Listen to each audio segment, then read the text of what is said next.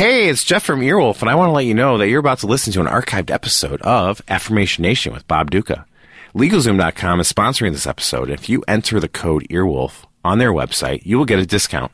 They're helping keep this show free and keeping us afloat. Every penny you spend while you're there comes straight to us. So please support them. They're supporting us. And don't forget, LegalZoom is not a lawyer and they provide self-help services at your direction. I'm sure Bob would appreciate it. So thank you very much and enjoy his show. Hello, and welcome to Affirmation Nation with me, Bob Duca. Hello, friends. Bob Duca here. I just want to say right off the bat that today's podcast is all in good fun. Not only should you take it with a grain of salt, but you should add in a touch of whimsy, uh, a tablespoon of don't take yourself so seriously, and just a dash of, eh, why not?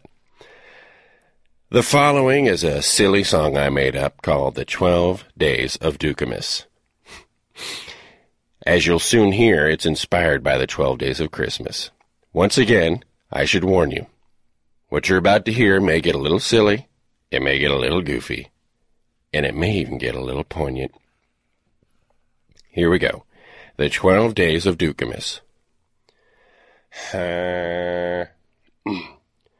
On the first day of Duccamas, my stepdad gave to me the kind of bread that's gluten free.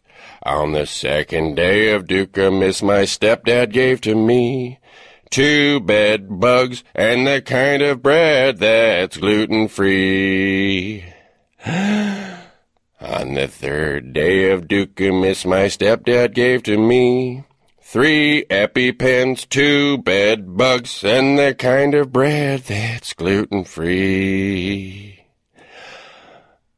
And the fourth day of Duccamas my stepdad gave to me four calling cards, three EpiPens, two bed bugs, and the kind of bread that's gluten free. On the fifth day of Duccamas my stepdad gave to me Five. Bob Duca's Affirmation Nation is an Earwolf Media production, co-produced by Scott Aukerman and Jeff Ullrich. You can send me, Bob Duca, a question, message, or health tip to affirmationnation at earwolf.com.